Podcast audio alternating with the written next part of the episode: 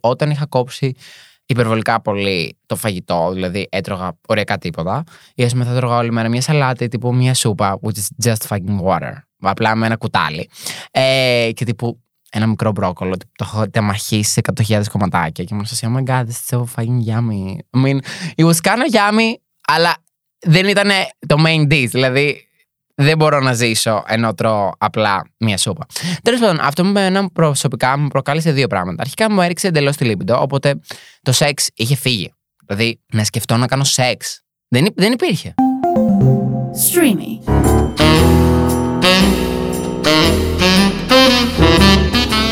Ροζ οξυγόνο με το Θέμη Κανέλο.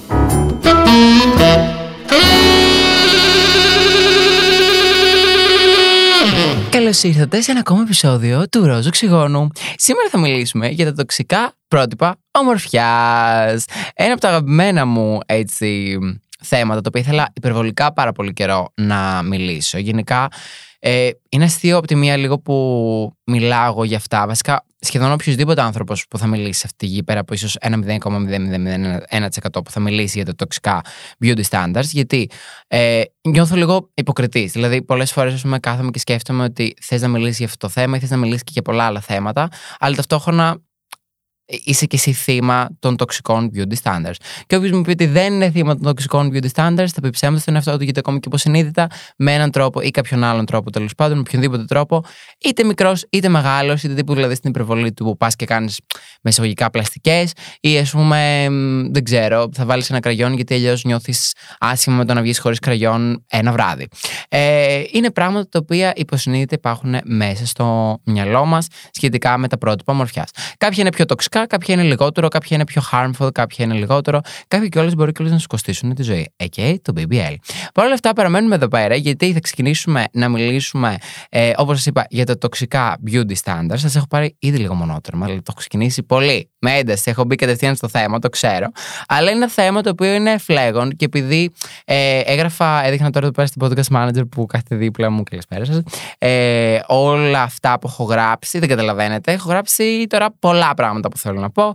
Θα μιλήσουμε για την ιστορία και για το πώς, παιδί μου, ο ρατσισμός έχει σχέση με τα πρότυπα ομορφιάς και για το πώς πράγματα τα οποία ε, έκαναν οι άσπροι στους μαύρους. Τώρα έχουμε πάρει το πρότυπο ομορφιά των μαύρων και θέλουμε να το κάνουμε άσπρο.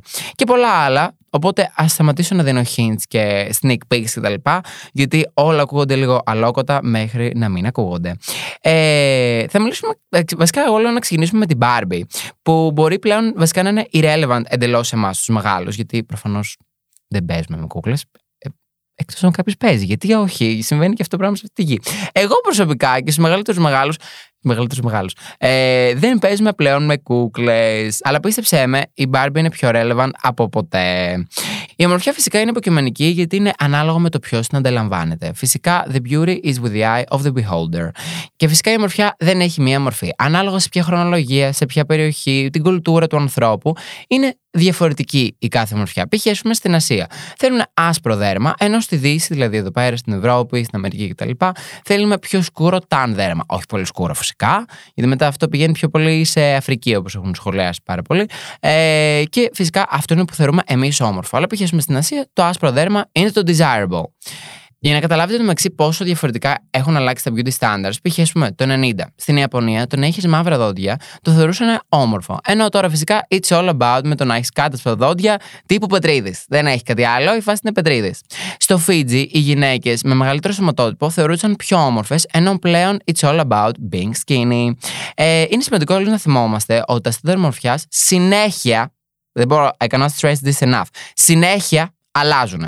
Υπήρχε ακόμη και και μια περίοδος που το να είσαι αδύνατος ήταν άσχημο γιατί ήταν σε φάση the skinny girls, whatever, τύπου τραγικό. Α μιλήσουμε όμως για τα σημερινά στάνταρ ομορφιάς και βασικά φυσικά για το ευρωπαϊκό στάνταρ ομορφιάς, το οποίο έχει γίνει global γιατί, όπως καταλαβαίνετε, colonization. Ε, αδύνατη μύτη, έντονες γωνίες, αδύνατο πρόσωπο, μεγάλα χείλη, τέλειο δέρμα χωρίς πόρου, ποτέ σπυράκι. Σπυράκια, αγάπη, ξέχνα το. Δεν, γίνεται. You cannot have a day off. Τύπου σπυράκι ποτέ. Καμία ρεδίδα, όχι ραγάδες, όχι κυταρίτιδα.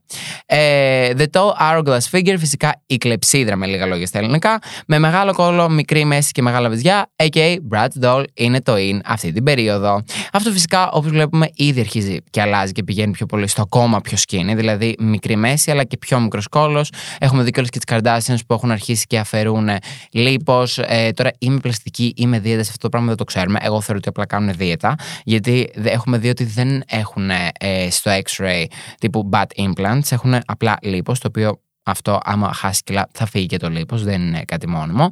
Αλλά αυτό το Eurocentric standard ομορφιάς ε, είναι ευρωπαϊκό φυσικά και πάει πολύ πίσω στον ιστορικό μας ρατσισμό που έχουμε υποσυνείδητα. Ιδεολογίες, χρωματικός ρατσισμός και φυσικά την κατάκτηση και την αποκειοκρατία που κατάφερε ο δυτικός κόσμος. Ήταν η περίοδος φυσικά του προνομιούχου άσπρου άντρα, όπως είναι πάντα και ακόμα είναι, αλλά τότε ήταν τώρα σε άλλο επίπεδο ε, το προνόμιο. Και φυσικά αυτό καταπίεζε τον μαύρο. Εννοείται κιόλας ότι αυτή την περίοδο θεωρούσαν ότι οι φίλοι μας, και οι άσπροι, οι καυκασιανοί, ε, σε άλλα λόγια, ήταν καλύτεροι, γιατί θεωρούσαν το να είσαι άσπρος είναι καλύτερο και πιο όμορφο. Ε, οι Ευρωπαίοι πήραν διάφορα versions ομορφιάς από διάφορες περιοχές και κουλτούρες μαύρων και προσπάθησαν να τα κάνουν δικά τους. Μπορούμε να κάνουμε πούμε, παραδείγματα όπως τα braids, ή μπορούμε να κάνουμε παραδείγματα ε, το BBL, δηλαδή το BBL, το να έχεις μεγάλο κόλλο. Ε, είναι χαρακτηριστικό των μαύρων γυναικών. Το να έχεις μεγάλο κόλλο και το να έχεις φυσικά μεγάλα χείλη. Αλλά είναι κάτι το οποίο το έχουμε πάρει εμείς οι άσπροι και το έχουμε κάνει πολύ ευρωπαϊκό. Οι Αμερικανοί την περίοδο του 1950 και του 1960, του πολέμου δηλαδή που κάνανε με την Κορέα, πήραν μια Κορεάτσα και προσπάθησαν να τις φτιάξουν ναι, ναι, καλά γούστα, να τις φτιάξουν τα μάτια για να φαίνονται πιο ανοιχτά και όχι τόσο σχιστά. Και φυσικά όλο αυτό γιατί έγινε για να φαίνεται απλά όμορφο στους Αμερικανούς. Το έκαναν όμως και στους άντρες, γιατί άμα είχαν σχιστά μάτια, θεωρούσαν οι Αμερικανοί ότι δεν μπορούν να τους εμπιστευτούν.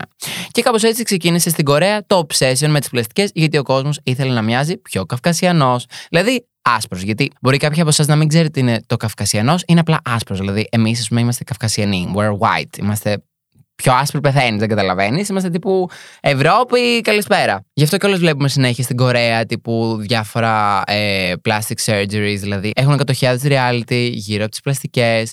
Ε, κάνουν συνέχεια, πώς το λένε, ε, πλαστικές all the fucking time. Ε, οι γονείς τους και όλου τους πιέζουν να κάνουν το double eyelid surgery, δηλαδή αυτό που έκαναν το 50 και το 40 οι Αμερικανοί στην ε, πρώτη φορά που το κάνανε ε, στην Κορέα της, έτσι ώστε να έχει πιο ανοιχτά μάτια και να αρέσει απλά στους Αμερικανούς. Ε, απλά το θέμα είναι ότι αυτό το πράγμα έχει μπει πλέον στη κουλτούρα τους και το έχουν κάνει μέσα εισαγωγικά δικό τους. Απλά δεν ήταν ποτέ δικό τους. Δηλαδή, όλο αυτό το πράγμα που νομίζουν πλέον ότι είναι δικό τους και ah, they do it for them, bla bla bla, έχει ξεκινήσει επειδή οι Αμερικανοί τους πίεσαν να το κάνουν για να αρέσουν σε αυτούς. Που είναι αστείο γιατί μιλάμε about like self-care και θα πάω σε αυτό το θέμα και είναι σε φάση Oh no, I'm doing it for me και τύπου να είμαι εγώ καλά και α, και θέλω να χάσω κιλά ή θέλω να πάρω κιλά ή θέλω να κάνω αυτή την πλαστική για να νιώθω εγώ καλά και α, γιατί όμως θες να νιώθεις καλά και δεν νιώθεις ήδη καλά μέσα στο σώμα σου; Γιατί υπάρχει χρόνια ιστορίας όπου ε, άλλοι άνθρωποι, είτε Ευρωπαίοι, είτε Αμερικανοί, είτε γενικά και στην οικογένειά μας. Δηλαδή, ακόμα και εγώ δεν έχω ζήσει, ας πούμε, ένας Αμερικανός να μου έρθει να μου πει Άλεξ το μαλλί σου, ή ξέρω εγώ, Άλεξ τα μάτια σου, ή Άλεξ το σώμα σου γιατί δεν μ' αρέσει. Προφανώς.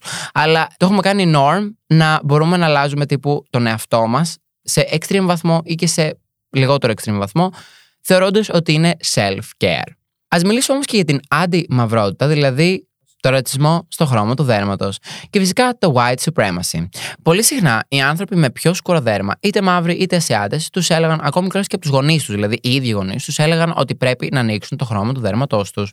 Απλά το ειρωνικό της κατάστασης είναι ότι το πρότυπο μορφιάς πλέον έχει αρχίσει και αλλάζει και πάει πιο πολύ στη φυσική μορφή μιας μαύρης γυναίκας. Okay, αυτό που έλεγα πριν, δηλαδή το hourglass body, τύπου με το μεγάλο κόλλο, τα βυζιά, αλλά ταυτόχρονα πιο μικρή μέση, τα τεράστια χείλη. Αυτό είναι η φυσική μορφή κατά κύριο λόγο μιας μαύρης γυναίκας. Βέβαια και αυτό, άμα κάτι τύπου και το σκεφτείς, δεν είναι όλες οι μαύρες γυναίκες το ίδιο, όπως δεν είναι και όλες οι άσπρες γυναίκες το ίδιο. Και βασικά αυτό είναι η ομορφιά άμα με ρωτάς. Αλλά γιατί μιλάμε για τοξικά ε, πρότυπα ομορφιά, αλλά ας μιλήσουμε και για κάτι λίγο πιο θετικό που είναι τύπου τα πρότυπα ομορφιά που θα μπορούσαν να έχουμε.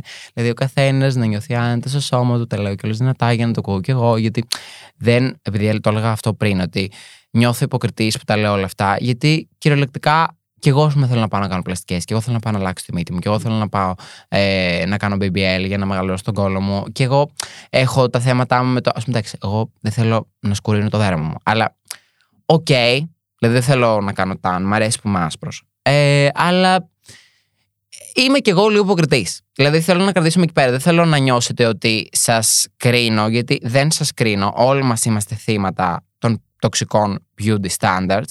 Απλά το θέμα είναι ότι με το να μιλάμε γι' αυτό και το να αναγνωρίζουμε ότι είμαστε θύματα των τοξικών beauty standards, μπορεί η επόμενη γενιά να είναι λίγο λιγότερο και η επόμενη γενιά να είναι λίγο λιγότερο. Και κάποια στιγμή, στο πολύ μακρινό μέλλον, ίσως να σταματήσει αυτό το πράγμα, ελπίζω, για την ψυχολογία μας. Γιατί υπάρχουν άνθρωποι οι οποίοι έχουν αυτοκτονήσει επειδή έχουν παραπάνω κιλά, επειδή δεν είναι όπως είναι, ξέρω εγώ, η Πάμελ Άντερσον ή οτιδήποτε. Ή ας πούμε κάνουν ολόκληρες πλαστικές που μπορεί και κάποιε να είναι lethal και τύπου να πεθάνουν από αυτές τις πλαστικές, γιατί να μην έχουν τα σωστά resources, τις σωστές γνώσεις, έτσι ώστε να πάνε σε ένα σωστό γιατρό να κάνουν ό,τι θέλουν να κάνουν. Αλλά ακόμα και αν πάνε σε ένα σωστό γιατρό και να κάνουν ό,τι πλαστικοί θέλουν να κάνουν, το να θέλει να μοιάσει κάποιον άλλον είναι από μόνο του sad.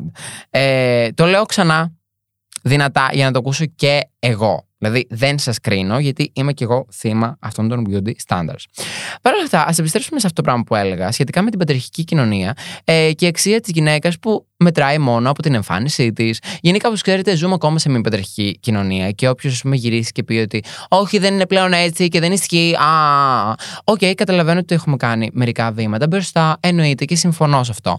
Απλά είναι αστείο το να λες ότι δεν ζει σε μια πατριαρχική κοινωνία. Ζεις σε μια πατριαρχική κοινωνία. Ξεκάθαρα, like, είναι τύπου, άμα πεις ότι δεν ζεις σε μια πατριαρχική κοινωνία, απλά δεν δέχεσαι το γεγονός. Ε, απλά αρνείσαι το ότι όντως κάτι ισχύει. Ε, και η γυναίκα, ακόμα και σήμερα, σε ένα βαθμό μετράει από την εμφάνισή της. Στο μεταξύ όμως, οι άντρες τους δίνουμε μπράβο και applause και τα λοιπά ε, για τη δύναμή τους και για το πόσο καλά τα πάνε στη δουλειά τους. Όσο με κάτι τέτοιο δεν θα γίνει τόσο συχνά σε μια γυναίκα. Ναι, εννοείται. Μπορεί να πεις ότι η Μαρία, ok, okay, τα πηγαίνει καλά στη δουλειά της, μπράβο της κλπ. Αλλά δεν είναι τόσο συχνό όσο να το πεις σε έναν άντρα, γιατί συνήθως με τις γυναίκες θα πούμε ότι Α, they're bad drivers. Στο μεταξύ, γελάω τώρα αυτό σχετικά με το bad drivers. Είχα δει το μεταξύ ένα στάντι το οποίο ε, είναι πολύ ειρωνικό, γιατί έλεγαν ότι οι γυναίκες ε, σύμφωνα με το στάντι, ότι είναι καλύτεροι οδηγοί από τους άντρες. Ενώ ακόμα και εμείς, επειδή ζούμε σε αυτήν την πατριαρχική κοινωνία, υπάρχει αυτό το στερεότυπο, το λάθος στερεότυπο. Δηλαδή δεν είναι σε καμία περίπτωση σωστό, γιατί ακόμα και τα στάντια που λένε κάτι διαφορετικό, ότι οι γυναίκες είναι bad drivers. Και φυσικά πολλά άλλα, ότι δεν είναι καλοί ο CEO γιατί είναι πολύ συναισθηματικές και είναι πολύ γούτσου γούτσου και είναι εύθραυστες και δεν μπορούν να έχουν τύπου big like uh, CEO uh, θέσεις κτλ. Γιατί είναι εύθραυστες και πρέπει απλά να μετράει η εμφάνισή τους. Να είναι όμορφες, να... και μόνος τρόπος φυσικά για να πας on the top σε μια εταιρεία είναι να επιδειχτεί με τον boss σου, γιατί δεν υπάρχει κανένας άλλος τρόπος για να τα πας καλά σε μια δουλειά. Μπορεί να είσαι καλή στη δουλειά σου. Who fucking cares? You're pretty. So, μάλλον επιδείχθηκε με, με το αφεντικό για να πας μια θέση πιο πάνω. Πρόσφατα βγήκε μια καμπάνια στη Μαλαισία ε, που είπε ότι οι γυναίκες πρέπει να βάφονται, να ντύνονται και να ετοιμάζονται αν δεν θέλουν να βιώνουν βία από τον άντρα τους στο σπίτι. Ε, για να καταλάβετε σε τι κόσμο ζούμε και μην ζείτε ακόμα σε αυτή τη φούσκα το ότι έχουμε προχωρήσει. Γιατί είναι μια λάθος φούσκα, είναι μια φούσκα άγνοιας και εγώ αυτή τη στιγμή έχω έρθει με μια πινέζα και σας την σκάω. Γιατί θέλω να έρθετε πάλι πίσω στην πραγματικότητα και να θυμάστε που ακριβώς ζούμε. Μπας και αλλάξεις αυτό το πράγμα κάποια στιγμή. Α επιστρέψουμε όμως στα τοξικά beauty standards ε, και θα συνεχίσουμε φυσικά με τα media. Τα media συνέχεια μας προβάλλουν από υπερβολικά πολύ μικρή ηλικία το ευρωπαϊκό πρότυπο μορφιάς. Και οι γυναίκες συνέχεια είναι απλά over-sexualized ακόμα και από πολύ μικρή ηλικία. Αυτό φυσικά συνδέεται με αυτό που έλεγα πριν in the workplace, γενικά στη ζωή μας και γενικά με την πατριαρχία. Το ότι, ας πούμε, π.χ. από έρευνα έχουμε δει ξεκάθαρα ότι ε, γυναίκες ε, οι οποίες έχουν μια καλύτερη μέσα εξωτερική εμφάνιση, ε, τείνουν να είναι και πιο επιτυχημένες στη δουλειά τους. Που αυτό το πράγμα δεν έχει. Δηλαδή, η επιστήμη δεν βλέπει κάποια σύνδεση με την ομορφιά και με το να είσαι καλός στα λογιστικά ή με το πούμε, να βγάζεις περισσότερη δουλειά. Δεν έχει καλώς καμία σχέση. Είναι ξεκάθαρα η πατριαρχία και το over-sexualized thing που κάνουν συνέχεια γυναίκες. Σου λένε εξαιρήσου, βάψου, ντύσου για την αποδοχή των αντρών στην πατριαρχική κοινωνία που ζούμε. Τα γυναικεία περιοδικά έχουν 10 φορές παραπάνω περιεχόμενο για δίαιτες από ό,τι των αντρών. Και φυσικά όλο αυτό στο όνομα του self-care. Αυτό που σου έλεγα δηλαδή πριν. Γιατί οι γυναίκες φαίνονται, άμα δεν κάνουν όλα τα παραπάνω, ότι έχουν παρατήσει τη ζωή και έχουν παρατηθεί. For them. Γιατί φυσικά αξίζει τη ζωή σου και δεν έχεις παρατήσει τη ζωή σου, άμα δεν ξυρίζεσαι. Ή άμα πούμε δεν βαφτείς για να πας στη δουλειά. Που οι άντρες, ξέρω εγώ, ξυπνάνε 20 λεπτά πριν, ρίχνουν λίγο νερό, πάνε στη δουλειά τους και είναι σε φάση Α, σήμερα είστε πολύ κούγλο, γιατί έχει πέντε ρετίδε και είναι σε φάση Α, τώρα είναι όριμος. Ενώ μια γυναίκα αγάπη, αν βγάλει πέντε ρετίδε, θα είναι σε φάση Ιχ, δεν προσέχει τον εαυτό του, τραγικό. Αγάπη, go get a botox or something. Εγώ που μιλάω να έκανα botox πριν. Anyway, πολλοί celebrities έχουν μιλήσει ανοιχτά για τις διατροφικές τους διαταραχές. Καλησπέρα, τώρα εδώ πέρα πονάει αυτό. Ε, πολλά brands και περιοδικά έχουν κάνει Photoshop σε ήδη αδύνατα μοντέλα και το αποτέλεσμα είναι απλά αστείο. Ε, είναι και ένα πάρα πολύ διάσημο ε, περιοδικό το οποίο το έχει κάνει αυτό το πράγμα. Νομίζω λέγεται Paul. Όχι, δεν ήταν περιοδικό, νομίζω ήταν τύπου περιοδικό μόδας. Δηλαδή, τύπου ήταν το δικό τους περιοδικό, τύπου brand. Και είναι Paul Walker, νομίζω κάτι τέτοιο. Τώρα δεν μην, αυτό το λέω out of context, να ξέρετε. Ε, όπου έκαναν ένα πάρα πολύ διάσημο μοντέλο, υπερβολικά πολύ αδύνατο, το οποίο φαινόταν δυσανάλογο. Ήταν αστείο. Πραγματικά αστείο. Ε, καλά. Δεν θα μιλήσω καν για τη Victoria's Secret, που είναι τρασοφοβική, χοντροφοβική και προωθούν χρόνια την ανορεξία. Τώρα παλεύουν και καλά να το αλλάξουν αυτό με, ένα, με το όλο το rebrand τους που βάλανε τύπου ε, μία κοπέλα που είναι λεσβία και παίζει ποδόσφαιρο, ε, μία και καλά ένα plus size μοντέλο, ε, μία κοπέλα που είναι trans ε, κτλ. Και, και παλεύουν τώρα να το κάνουν rebrand. Απλά Επίση είναι αστείο, δηλαδή we know them, ξέρουμε ποιοι είναι, ξέρουμε ότι είναι οι ίδιοι ακριβώς άνθρωποι που έχουν προωθήσει την ανορεξία χρόνια σε όλους μας ε, και ειδικά κιόλας σε πολύ μικρά κορίτσια. Και αν δεν κάνω λάθος, κιόλας ε, η Victoria's Secret έχει και ένα άλλο τύπο brand κάτω από την ομπρέλα Victoria's Secret, το οποίο λέγεται νομίζω Pink. Το οποίο είναι και καλά για τα κορίτσια τύπου ηλικίες 14 ή 13 με 21. Νομίζω ότι αυτό που λένε είναι σωστό, το θυμάμαι. Ε, Παρ' όλα αυτά, πάρτε το λίγο with a grain of salt. Ε, ότι η βασούλα είναι το ξεκινάνε από πάρα πολύ μικρή ηλικία. Δηλαδή, τώρα, αν βλέπετε το 14χρονο ένα show με ένα μοντέλο παιδί που είναι 14 χρονών που είναι ανορεξικό Δηλαδή έχει θέμα ανορεξίας. Ή άμα κάποιο μοντέλο το οποίο είναι φυσικά δύνατο, είτε είναι πολύ μικρό, δηλαδή είναι 14 χρονών και είναι ας πούμε κάτω από την ομπρέλα Pink, δηλαδή της Victoria's Secret, ή απλά είναι στο Victoria's Secret brand, ή γενικά σε οποιοδήποτε brand το οποίο είναι naturally thin, δεν σημαίνει ότι πρέπει και εσύ να είσαι naturally thin για να φορέσεις τα ισόρουχά τους ή και τα ρούχα τους. Γιατί το Pink Brand έχω την εντύπωση ότι βγάζει και ρούχα. Ε, Παρ' όλα αυτά, η Victoria's Secret διαφωνεί γιατί φέρνει συγκεκριμένα sizes, δηλαδή φέρνει τα αδύνατα size. Νομίζω από 0 μέχρι 3 κάτι τέτοιο. Ε, το οποίο είναι τρελό. Πλέον αυτό φυσικά έχει αλλάξει. Δηλαδή, τα, δηλαδή τώρα, αν πας στο store, θα δεις ότι έχει τύπου όλα τα sizes, σε ένα βαθμό φαντάζομαι. Ε, αλλά η φάση είναι ότι δεν τα έφτιαχναν καν πριν από 10 χρόνια, πριν από 5 χρόνια. Ούτε καν πριν από 10 χρόνια. Ε, τα μοντέλα καλώ φυσικά έχουν βγει και έχουν μιλήσει για τις διατροφικές ε, διαταραχέ, τα οποία τους είχε προκαλέσει η Victoria's Secret, όχι η ίδια, καταλάβατε. Ε, το brand τέλος πάντων Victoria's Secret. Και ε, δήλωσαν καλώ ότι δεν τρώνε ούτε μπρόκολο τα μοντέλα και δύο μέρες πριν το show κόβουν όλα τα φαγητά σε στερεή μορφή. Αυτό τώρα εμένα μου θυμίζει ξεκάθαρα τη φασούλα που περνούσα εγώ στη Μύκονο. Ε, Παρ' όλα αυτά, αυτή τη φασούλα που περνούσα εγώ στη Μύκονο, για να μπω και λίγο πιο personal, που θα συνεχίσω να σας λέω όλη την ιστορία, γιατί έχω κιόλας να μιλήσω και για το K-pop και γενικά για τα idols, για το τι ζουν και πραγματικά το τι ζουν είναι απάνθρωπο. Ε, Παρ' όλα αυτά, επειδή αυτό λίγο hits home, το κόβουν όλα τα φαγητά σε στερεή μορφή, ε, το έχω ζήσει κι εγώ αυτό. Στη Μύκονο, σε events που είχα να κάνω, ε, οπουδήποτε, ακόμη και στο Pride, γιατί ήμουν σε φάση, θα είμαι δικός μου, οπότε πρέπει να είμαι πολύ αδύνατος κτλ. Και, και ε, το το αστείο είναι ότι ας πούμε, με έβλεπαν στο Instagram ή από κοντά και μου λέγανε Wow, είσαι τόσο όμορφος, καλά έχεις τέλειο σώμα, μπλα μπλα. Μ' αρέσει τόσο πολύ το σώμα σου και θέλω πραγματικά το σώμα σου και, α. και όλα αυτά ενώ ήταν από τύπου a good place, δηλαδή they were coming με πολύ καλό intention, τύπου θέλω να σου πω ότι έχεις πολύ ωραίο σώμα. Ε, το θέμα είναι ότι δεν ξέρετε το τι βίωνα εγώ για να έχω αυτό το σώμα. Και δηλαδή, εγώ έχω σταματήσει κάπως να κάνω αυτό το πράγμα και να λέω ότι αυτός έχει πολύ ωραίο σώμα, γιατί δεν ξέρω πραγματικά τι περνάει. Μπορεί να είναι natural thin και να μην περνάει τίποτα ο άνθρωπος. Και να είναι τύπο χαλαρά και να σας ναι, απλά έχει αυτό το ωραίο σώμα από μόνος του, φυσικά. Ή μπορεί να μην τρώει τίποτα στερεή μορφή, ούτε καν μπρόκολο, όπως βγει τα μοντέλα της Victoria's Secret και ο Θέμης Κανέλος στη Μύκονο. Ε, γι' αυτό λόγο και είναι καλό κάθε φορά που βλέπουμε έναν άνθρωπο που λέμε Wow, τι ωραίο σώμα. Μαλάκα, τι που θα ήθελα να έχω το σώμα του. Σκέψου αν έχει κάνει κάποια πλαστική, αν αυτός ο άνθρωπος περνάει τα δικά του θέματα με διατροφικές διαταραχές, αν έχει body dysmorphia, αν εσύ τον βλέπει αδύνατο και αυτός βλέπει τον εαυτό του χοντρό. Είναι μια λόγωτη κατάσταση αυτό με τα τοξικά beauty standards και γενικά τα beauty standards. Γιατί όταν υπάρχουν beauty standards, κατευθείαν γίνονται τοξικά. Δηλαδή, μόνο το μόνο beauty standard που δεν γίνεται να είναι τοξικό είναι be yourself. Whatever that is. Τύπου σε όποιο νούμερο, σε όποιο size, ε, σε όποιο ύψος, ε, σε όποια κιλά. Μόνο έτσι, με όποια μύτη, με όποιο κόλλο, με επίπεδο κόλλο, με μεγάλο κόλλο, με μικρά βυζιά, με μεγάλα βυζιά, με μεσαία βυζιά.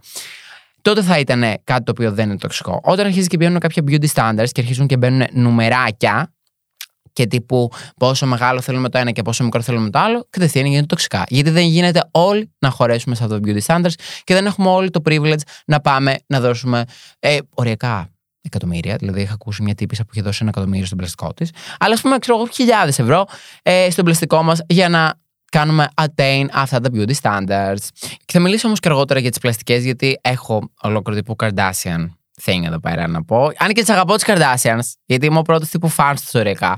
Ε, ταυτόχρονα αντιλαμβάνομαι τα τοξικά beauty standards τα οποία προωθούν με το λάθος τρόπο. Και όχι απλά επειδή υπάρχουν, θα καταλάβετε ακριβώς τι θέλω να πω. Ε, Παρ' όλα αυτά, και όλο ένα από αυτά, το οποίο το συζητάγαμε τώρα εδώ πέρα σε ένα μικρό break που κάναμε με την ε, podcast manager, είναι και όλο ότι ε, ειδικά παλιότερα, πούμε, όταν φοράγανε τους κορσέδες, που έχω κιόλα και ένα segment το οποίο θέλω να συζητήσουμε σχετικά με τους κορσέδες και γενικά με το ότι όλα αυτά που beauty standards είναι κάτι παλιό. Δηλαδή δεν το εφήβραμε εμείς τώρα, ούτε εφήβραμε εμείς τώρα την Kim Kardashian. Υπήρχε μια παρόμοια Kim Kardashian πριν από 100 χρόνια. Δεν. Ε, Παρ' όλα αυτά, ε, ένα από τα πράγματα το οποίο ήταν πάρα πολύ sad ήταν το ότι όταν είχα κόψει υπερβολικά πολύ το φαγητό, δηλαδή έτρωγα ωριακά τίποτα, ή α πούμε θα τρώγα όλη μέρα μια σαλάτη τύπου μια σούπα, which is just fucking water. Απλά με ένα κουτάλι.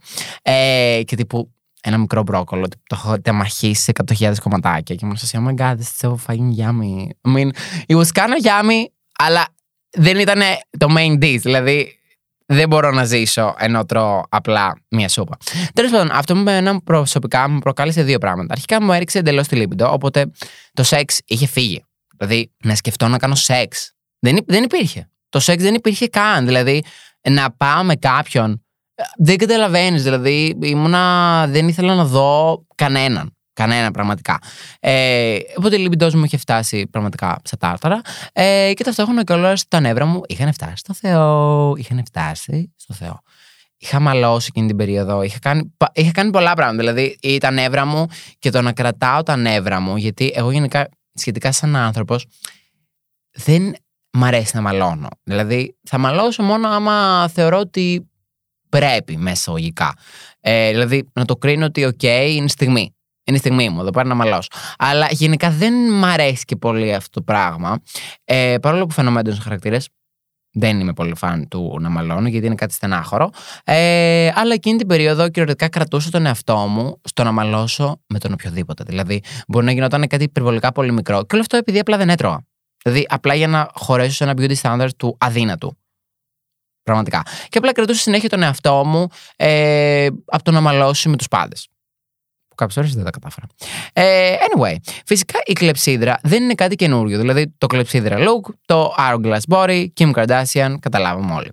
Δεν είναι κάτι καινούριο, γιατί πάντα υπήρχαν, όπως σας είπα, κοσέδες για να πετύχεις αυτό το look. Έκαναν κιόλας και μία έρευνα στα παιδιά που έπαιζαν με αδύνατες κούκλες και μερικά παιδιά που έπαιζαν με plus size κούκλες. Και βρήκαν ότι τα παιδιά που παίζανε με αδύνατες κούκλες, το 90% αργότερα στη ζωή του ανέπτυξε κάποιο είδος διατροφικής διαταραχής. Ε, που είναι υπερβολικά πολύ sad. Δηλαδή, απλά δίνεις. Εκείνη τη στιγμή το μεταξύ, μπορεί τώρα να μας ακούει κάποια μαμά, η οποία, ε, ή ας πούμε να ακούει κάποια τύπου θεία, η οποία έχει πάρει από Barbie στην κόρη της, ε, στο ανήψη της, ε, σε μια φίλη της, ε, ή ας πούμε για οποιαδήποτε κούκλα, Bratz doll, whatever. Ε, και να είναι σε φάση, μα εγώ δεν, δεν, δεν το σκέφτηκα έτσι, προφανώς. Δηλαδή, προφανώς εκείνη τη στιγμή δεν σκέφτεσαι ότι αυτή είναι αδύνατη, άρα το παιδί θα το δει αυτό και θα αναπτύξει τη τροφική διαταραχή. Προφανώς. Και it's not your fault. Δηλαδή, όταν ας πούμε, θα, αν έχει ας πούμε, ένα ερέθισμα και η τηλεόραση ας πούμε, δεν προωθούσε. Και γενικά τα media, όχι μόνο τηλεόραση. Στο TikTok, πώς έχουμε δει τον TikTok ε, algorithm να προωθεί μόνο αδύνατους και μεσογικά όμορφους βάσει των Eurocentric standards, γιατί αυτό κάνει τους ανθρώπους να κάθονται περισσότερο στο app, γιατί βλέπεις, πούμε, τύπου όμορφο κόσμο εκεί πέρα. Ε, και έχουν, δηλαδή, είναι ξεκάθαρο ότι τους προωθούν, το έχει παραδεχτεί μέχρι και το TikTok. Ε, γιατί είναι σε φάση καλά, πώς το λένε, ο μοναδικός αλγόριθμός μας ε, σε κάνει να κρατήσει περισσότερο και ακόμα και αν, αν αυτό σε κάνει να κρατήσει περισσότερο, τότε προωθούμε αυτό. Δηλαδή το έχει πει και ξεκάθαρα το TikTok. Ε, οπότε αυτό που θέλω να καταλήξω είναι ότι αν έχεις πάρει μία Barbie στην κόρη σου, εγώ έχω πάρει πούμε, μία Barbie στην αδερφή μου. Πολλές φορές έχω πάρει Barbie σε, στην αδερφή μου, στην ξαδέρφη μου. Κούκλες συνέχεια. Γιατί δεν το σκέφτηκα εκείνη τη στιγμή και προφανώς δεν φταίω εγώ άμα αργότερα ε, το ανήψι μου ή ας πούμε το ανήψι κτλ. αναπτύξει κάποια τροφική διαταραχή, φταίει όλο το σύστημα που είναι λάθος. Παρ' όλα αυτά είναι μια έτσι ε, ενδιαφέρον έρευνα να κάτσεις να σκεφτείς ότι τύπου, το 90% ανέπτυξε κάποιο είδος διατροφικής διαταραχής αργότερα στη ζωή του λόγω αυτού. Ε, η Barbie έβγαλε ένα σετ το 60 με θέμα πιτζάμα πάρτι. Και το παιχνίδι ήρθε με μια ζυγαριά που ήταν μόνιμα στα 49 κιλά. Το λέω αυτή τη στιγμή και μου σκόνη τρίχα. Πραγματικά ε, θέλω να ξεράσω. Και ένα βιβλίο με το πώς να χάσεις κιλά. Που ακριβώς από πίσω τι έγραφε, μη φά. Με μεγάλα γράμματα και θαυμαστικά. Don't eat. Γιατί καταλάβατε, παιδιά μου, γράφουμε στα παιδιά μη φας για να χάσεις κιλά και να είσαι μόνο μας στα 49 κιλά. Φυσικά τα πρότυπα ομορφιά, όποια και αν είναι αυτά, την περίοδο φυσικά που μιλάμε, ε, προωθούνται ακόμα και σήμερα μέσα από την τηλεόραση και τα media. Π.χ. οι Kardashians και συγκεκριμένα η Chloe Kardashian. Πάντα την ονόμαζαν η άσχημη χοντρή αδερφή. Ε, και το ίδιο κιόλας της είχε πει και η οικογένειά της με τον ένα τρόπο ή τον άλλον, ότι θα χαλούσε την εικόνα τους. Επίσης, κάτι πάρα πολύ ενδιαφέρον, το οποίο δεν το έχω γράψει εδώ πέρα, αλλά το θυμάμαι γιατί εγώ αγαπώ Kardashians και τύπου, το έχω παρακολουθήσει και έχω δει κιόλα και βίντεο ανάλυσης που μιλάνε τύπου για τις Kardashian κτλ.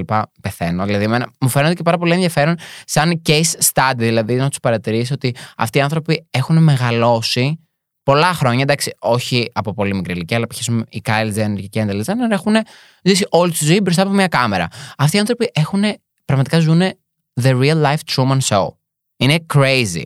Ε, Τέλος πάντων, αυτό που ήθελα να καταλήξω είναι ότι ε, στην Kim Kardashian, η οποία είναι πούμε, η Hourglass Body, αυτή που προωθεί τα Toxic Beauty Standards, bla bla bla, ε, η Chris Jenner, δηλαδή η μαμά της, όταν ξεκίνησε να τρώει λίγο παραπάνω, τύπου είχε πάρει λίγα κιλά, γιατί ήταν έγκυος η γυναίκα. Η γυναίκα ήταν έγκυος. She had to eat like for two. Fuck my ass, δηλαδή leave her alone. Τύπου for like nine months. Και μετά θα ξαναμπεί, είμαι σίγουρος. Θα ξαναμπεί σε αυτό το beauty standard. Είμαι 100% σίγουρος. Τι είχε κάνει ολόκληρο θέμα το ότι έφεγε τύπου δύο κριτσινιά παραπάνω. Τύπου ότι έφεγε λίγο παραπάνω. Ενώ ταυτόχρονα βλέπαμε σε αντίθεση χρόνια μετά, όταν η Chloe Kardashian έμεινε έγκυος, επειδή ήταν η χοντρή άσχημη αδερφή, ε, όπως τη χαρακτηρίζαν τα media και έχει χαρακτηριστεί και ωραία από την οικογένειά της ε, και ότι θα χαλούσε την εικόνα τους, όπως σας είπα πριν. Ενώ την αγαπάνε, ρε παιδί μου, ταυτόχρονα είναι η φάση ότι the brand, the Kardashian brand. Has to retain και it has to maintain αυτή την εικόνα. Ε, anyway, αυτό που, που είδαμε είναι ότι όταν έμεινε η Khloe Kardashian έγκυος, κυριολεκτικά η μάνα της ήρθε με δύο σακούλες από τέσσερα στην κάθε μία with like donuts. Αλλά τύπου όχι τέσσερα και τέσσερα donuts. Τύπου το κάθε πακέτο ήταν σαν, σαν πίτσα. Δηλαδή ήταν τύπου μία πίτσα, μία. Το κουτί τώρα λέμε. Μία πίτσα, μία πίτσα, μία πίτσα, μία πίτσα. Στην άλλη σακούλα μία πίτσα, μία πίτσα, μία πίτσα, μία πίτσα.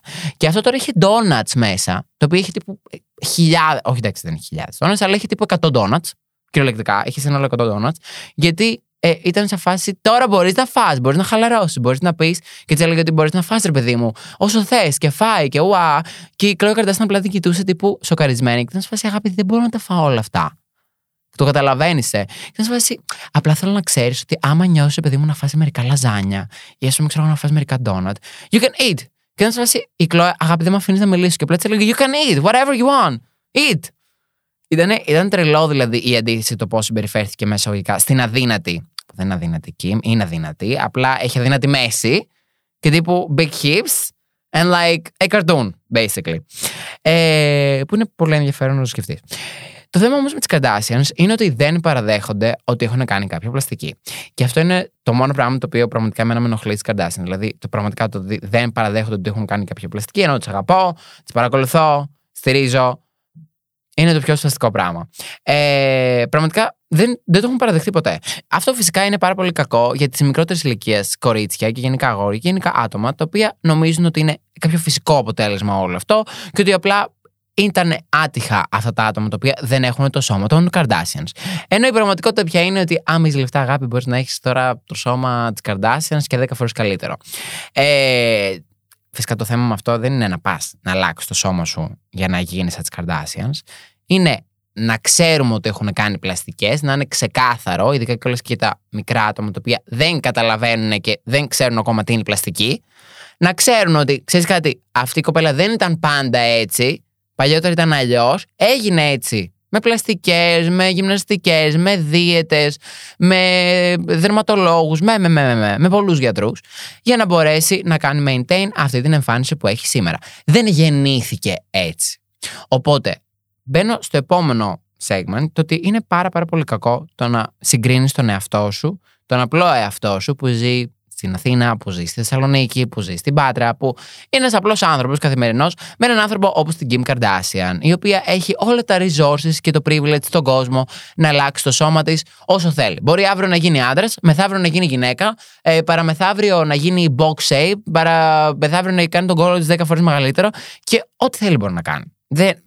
you cannot like compare with her. Και είναι πολύ κακό το να ε, συγκρίνουμε τον εαυτό μας ακόμα και πέρα από την ομορφιά. Δηλαδή, ακόμα και στην επιτυχία στη δουλειά. Γιατί να λες, Α, ο Γιάννης, ξέρω εγώ, ε, είναι καλύτερος από μένα, άρα εγώ δεν αξίζω τόσο. Όχι. Αξίζουμε όλοι το ίδιο. It's the same fucking thing. Απλά έχουμε διαφορετικά σώματα. Ε, και φυσικά αυτό όλο γίνεται χειρότερο που υπάρχει το Photoshop. Γιατί το Photoshop μας έχει καταστρέψει. Ε, πραγματικά. Δηλαδή, μπορεί να δεις μια φωτογραφία στο Instagram και να πεις Αχ, τι όμορφη αυτή κτλ. Αγάπη, δεν έχεις δει το πριν. Έχεις δει το μετά. Έχεις δει μόνο τύπου τα πέντε δευτερόλεπτα ε, της συγκεκριμένης κοπέλας, του συγκεκριμένου του ανθρώπου ζωής. Δηλαδή, εμένα, ας πούμε. Θα μιλήσω για μένα, έτσι. Εγώ είμαι στη Μύκονο. Έπαθα κρίση πανικού. Και ξεκίνησα να κλαίω. Σας έδειξα ποτέ κάτι από αυτό; Όχι. Το μαθαίνετε τώρα και το έχετε μάθει ίσως και από κάποιο YouTube βίντεο που το έχω αναφέρει.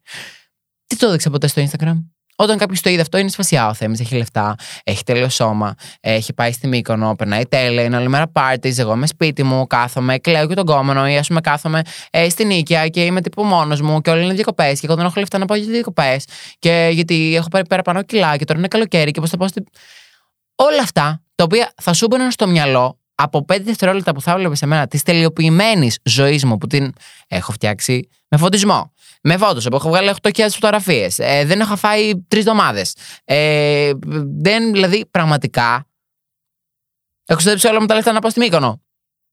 Δεν είναι τώρα να συγκρίνεις τον εαυτό σου με κάποιον άλλη ζωή, γιατί δεν ξέρεις την πραγματικότητα. Κατάλαβες. Δηλαδή, αν την ήξερες, μπορεί και να μην το ήθελε. Δηλαδή, αν ήξερες ότι εγώ είχα να φάω πολύ καιρό κανονικά, όχι να φάω γενικά, να φάω κανονικά σαν άνθρωπος, ε, να φάω τις θερμίδες ρε παιδί μου που αναλογούν στο σωματότυπό μου, νομίζω ότι δεν θα το ήθελες αυτό. Γιατί ήταν πάρα πολύ επίπεδο και πάρα πολύ δύσκολο. Ε, Παρ' όλα αυτά, βλέπεις το τηλεοποιημένο version ε, που έχω προβάλει εγώ στο Instagram και όχι μόνο εγώ, όπως υπερβολικά πολύ, μα αν όχι όλοι οι άνθρωποι ε, στο Instagram κάνουν. Και δεν έχεις δει ότι πούμε, πριν από πέντε λεπτά έκλαιγα γιατί είχα να φάω μία εβδομάδα. Ε, Παρ' όλα αυτά, θέλω να μιλήσουμε κιόλας και για το Fiji Experiment που έγινε σχετικά με τηλεόραση το πριν και το μετά. Έγινε τόσο στα νησιά Fiji, τα αγαπημένα νησιά τα οποία θέλω υπερβολικά πάρα πολύ να πάω. Ένα έτσι experiment, δηλαδή πείραμα, ε, το οποίο. Ε, που δεν ήταν ακριβώς πείραμα, ήταν τύπο σαν φάση case study. Δηλαδή, τσέκαναν πώς ε, συμπεριφέρθηκαν οι άνθρωποι πριν το introduction της τηλεόρασης και μετά. Γιατί ήδη ήταν η τηλεόραση πούμε, πάρα πολύ γνωστή στην Αμερική και σε, στην Ευρώπη κτλ. Αλλά πούμε, στα νησιά Φίτζι άργησε να έρθει τέλος πάντων κάποιο καιρό. Ε, όταν τέλος πάντων ήρθε η τηλεόραση και έγινε introduced ε, στα νησιά Φίτζι, τσέκαραν ότι οι άνθρωποι και γενικά οι νεαρές γυναίκες, δηλαδή ενώ παλιότερα θέλουν να μοιάσουν στις μαμάδες τους, που ήταν έτσι πιο μεγαλόσωμε, είχαν παραπάνω κιλά κτλ. Και, και ήταν, αυτό ήταν όμορφο, όλες θέλαν ξαφνικά να γίνουν αδύνατες. Και επειδή το σωματότυπο τους δεν τους επέτρεπε να γίνουν τόσο αδύνατο όσο τους πρόβαλε η τηλεόραση με Photoshop, με φίλτρα, με, με, με, γιατί και στην τηλεόραση βάζουν φίλτρα. Δεν είναι κάτι στα media. Δηλαδή, ας πούμε, οι Kardashians ε, μπορείς να δεις τύπου υπάρχουν ολόκληρα compilations τα οποία δείχνουν τύπου glitches από τα φίλτρα που έχουν στην τηλεόραση που βγαίνει λίγο και το πρόσωπό τους κανονικά δεν είναι τόσο αδύνατο. Η μέση τους είναι αδύνατη, απλά είναι ένα τσακ περισσότερο. Και βλέπεις ότι ακόμα και αυτοί οι άνθρωποι χρησιμοποιούν Photoshop ενώ έχουν κάνει ήδη πλαστικές και. Και τέλος πάντων τσέκαναν ότι οι άνθρωποι εκεί πέρα ξαφνικά ανέβηκαν στα νούμερα στις διατροφικές διαταραχές, που είναι υπερβολικά πολύ σαν. Ε, ε, και γενικά έχουν ανέβει υπερβολικά πολύ τα νούμερα των ατόμων που έχουν διατροφικές διαταραχές στις μέρες μας λόγω των τόσο πολύ ε, media consumption που τρώμε συνέχεια από το TikTok, από το Instagram κτλ. Παλιότερα it was not always like that. Ναι, ok, okay, υπήρχε. Ήταν, ήταν σε κάποιο άλλο level. Δηλαδή, άμα δεν ήσουν αδύνατη, θα σε έκριναν οι άντρες. Αλλά ε, σε αυτό το σημείο που έχουμε φτάσει τώρα, που το βλέπουμε συνέχεια και βλέπουμε συνέχεια μια, ένα τελειοποιημένο version του εαυτού μας που αρχίζουμε και εμείς και το πιστεύουμε. Δηλαδή, εγώ, ας πούμε, κάθομαι κάνω photos, ωραία, ή βάζω ένα φίλτρο. Αναβάζω μια φωτογραφία, έχει κάποιο φίλτρο. Έχω κάνει edit τα χρώματα, α, και μετά κοιτιέμαι στον καθρέφτη και δεν είναι αυτή η πραγματικότητα, παθαίνω body dysmorphia. Γιατί άμα κάθομαι εγώ, ειδικά εγώ που κάθομαι συνέχεια στο κινητό μου και ασχολούμαι με τον εαυτό μου για να κάνουμε εδώ πέρα το podcast, να κάνω το βίντεο στο YouTube, ε, να βρω θέματα τα οποία να ταιριάζουν με μένα, να, ουά, να βγάλω φωτογραφίες, να αποστάρω στο Instagram, να βγάλω story, να φαίνεται ότι είμαι κοινωνικός, να κάνω TikTok, ουά, έναν οροποιημένο εαυτό μου. Και μετά κοιτιέμαι στον καθρέφτη. Αγάπη, προφανώς θα πάθω body dysmorphia. Δηλαδή, είναι τόσο απλό. Και εγώ προσωπικά δηλαδή βιώνω ένα μέρος της body dysmorphia. Ε, Τέλος, θέλω να κλείσω με το θέμα όλο αυτό με τοξικά beauty standards. Μπορώ να μιλάω αιώνες γι' αυτό. Αλλά νομίζω καλύψαμε τα περισσότερα, αν όχι όλα τα θέματα που θέλαμε να, ήθελα να καλύψω βασικά εγώ. Ε, με ένα έτσι μικρό τύπου σαν, σαν συμβουλή. Στους άλλους θα έλεγες να αγαπάνε τον εαυτό τους ακριβώς έτσι όπως είναι. Γιατί δεν το κάνεις αυτό και στον εαυτό σου. Και αυτό το λέω δυνατά για να το πω και στον δικό μου εαυτό. Δηλαδή, κάθε φορά μπορεί πούμε, να έρθετε εμένα στον δρόμο και να μου μιλήσετε και να μου πείτε, Α, ξέρω εγώ, ε, θα ήθελα πολύ να είμαι όπως είσαι εσύ, ή ας πούμε, ξέρω εγώ, θα ήθελα να. Ε, πούμε, μπορείτε να μου στείλετε και μηνύματα στο Instagram τύπου θα ήθελα να έχω το σώμα σου το δικό σου κτλ. Αυτό δεν θα το λέγει ποτέ σε ένα ξένο. Δεν θα το λέγει κυριολεκτικά ποτέ σε έναν ξένο. Δεν θα το λέγει, Α, ναι, αδυνάτησε, τι, τι είναι αυτό. Εκτός αν είσαι ο Τάσος Ξάρχο, που τύπου. Με μην σχολιάσω τώρα αυτό το πράγμα. Με τις ε, ρίγες. Τι ήταν, κάθετες ρίγες που φορούσε μια τύπησα. Ωραία, τέλος πάντων. Άμα δεν είσαι ο Τάσος Ξάρχο και κάποιος σαν αυτούς, δεν θα έλεγες ποτέ σε έναν ξένο άνθρωπο ότι αγάπη χάσει κιλά. Δεν το έλεγες ποτέ αυτό. Θα έλεγες αγάπη τον εαυτό σου όπως είσαι. Εντάξει, προφανώς εκτός άμα είναι κάποιο θέμα υγείας, έτσι. Ή τύπου πάρε κιλά. Άμα, δεν μιλάμε για θέματα υγείας, θέλω πολύ να το ξεκαθαρίσω αυτό. Μιλάμε τώρα για θέματα ξεκάθαρα τύπου Α, δεν είσαι ωραίος. Δηλαδή, δεν είσαι ωραίος, χάσει κιλά. You would never say that. Γιατί να το πεις αυτό το πράγμα στον εαυτό σου; You have to stop. Και I have to stop also. Ε, Όπως σας είπα και πριν, πρέπει κιόλα να σταματήσουμε να κάνουμε compare τον εαυτό μας με άλλα άτομα τα οποία τα βλέπουμε full φιλτραρισμένα, φωτοσοπαρισμένα, έτοιμα μόλις έχουν βγει από τον πλαστικό χειρούργο και να τους συγκρίνουμε αυτούς τους ανθρώπους με εμάς. Αυτά λοιπόν. Ελπίζω να σα άρεσε αυτό το ε, ρόζο οξυγόνο. Ήταν έτσι ένα τσάκετ λίγο πιο σοβαρό, αλλά μου αρέσει να κάνουμε έτσι και πιο σοβαρά ε, podcast. Γιατί ξέρω κιόλα ότι με βλέπουν και πιο μικρές ηλικίες και ρε παιδί μου άτομα. Με μένα βλέπουν και πολλές μαμάδες. Θέλω πολλά φιλιά. Στις μαμάδες και στις μεγαλύτερες ηλικίες. Όχι τώρα πολύ μεγαλύτερες, μην αρχίσω κιόλας και μου παρεξηγηθείτε. Ε, σε όλες τις ηλικίες που με βλέπουν, στέλνω πολλά φιλιά και θέλω να το σκεφτείτε λίγο αυτό το podcast, να το συζητήσετε με έναν φίλο, ε, να κάνετε δικιά σας έρευνα, να δείτε αν κι εσείς, ας πούμε, βιώνετε αυτά τα, ε, αυτή την πίεση των τοξικών beauty standards, γιατί όλοι τα βιώνουμε σε ένα βαθμό. Θέλω να δείτε από μόνοι σας και να σκεφτείτε σε ποιο βαθμό το βιώνω. Το βιώνω έντονα, το βιώνω λιγότερο, το βιώνω σε ένα normal βαθμό που δεν μου επηρεάζει τη ζωή. Σκέφτομαι συνέχεια ότι θέλω να χάσω κιλά, πρέπει να χάσω κιλά. Θέλω να κάνω δίαιτα για τον εαυτό μου ή θέλω να κάνω για τους άλλους. Μήπως, ας πούμε, αξίζω περισσότερο άμα χάσω κιλά, άμα βάλω κόλλο, άμα βάλω βυζιά, άμα ε, φουσκώσω τα χείλη μου, ή πραγματικά εγώ το θέλω. Κάτσε σκέψη το όλα αυτά το βράδυ ή και το πρωί. Εγώ το βράδυ τα παθαίνω αυτά. Δηλαδή, το βράδυ κάθομαι τώρα εκεί πέρα και γίνεται άστο. Τι σκέφτομαι, σκέφτομαι αν ήμουν το φεγγάρι, τι θα έκανα. Anyway, ε, αφού ζούμε και σε μία προσωμείωση, μπορεί κάποια στιγμή ο προσωμιωτής, αν δεν έχετε ακούσει ακόμα το προηγούμενο podcast που κάναμε εδώ πέρα, με τις προσωμιώσεις, με τις θεωρίες συνωμοσία και με το Mandela Effects, να μπείτε να τα ακούσετε. Παρ' όλα αυτά, συνεχίζετε εδώ πέρα ε, να ακούτε τα podcast σας από όλες τις πλατφόρμες, από το streaming ή από όπου αλλού ακούτε τα podcast σας. Τα λέμε εμείς σε ένα επόμενο ρόζο ξυγόνο. Φιλάκια πολλά. Bye και να είστε πάντα εαυτός σας, ο πραγματικό εαυτός σας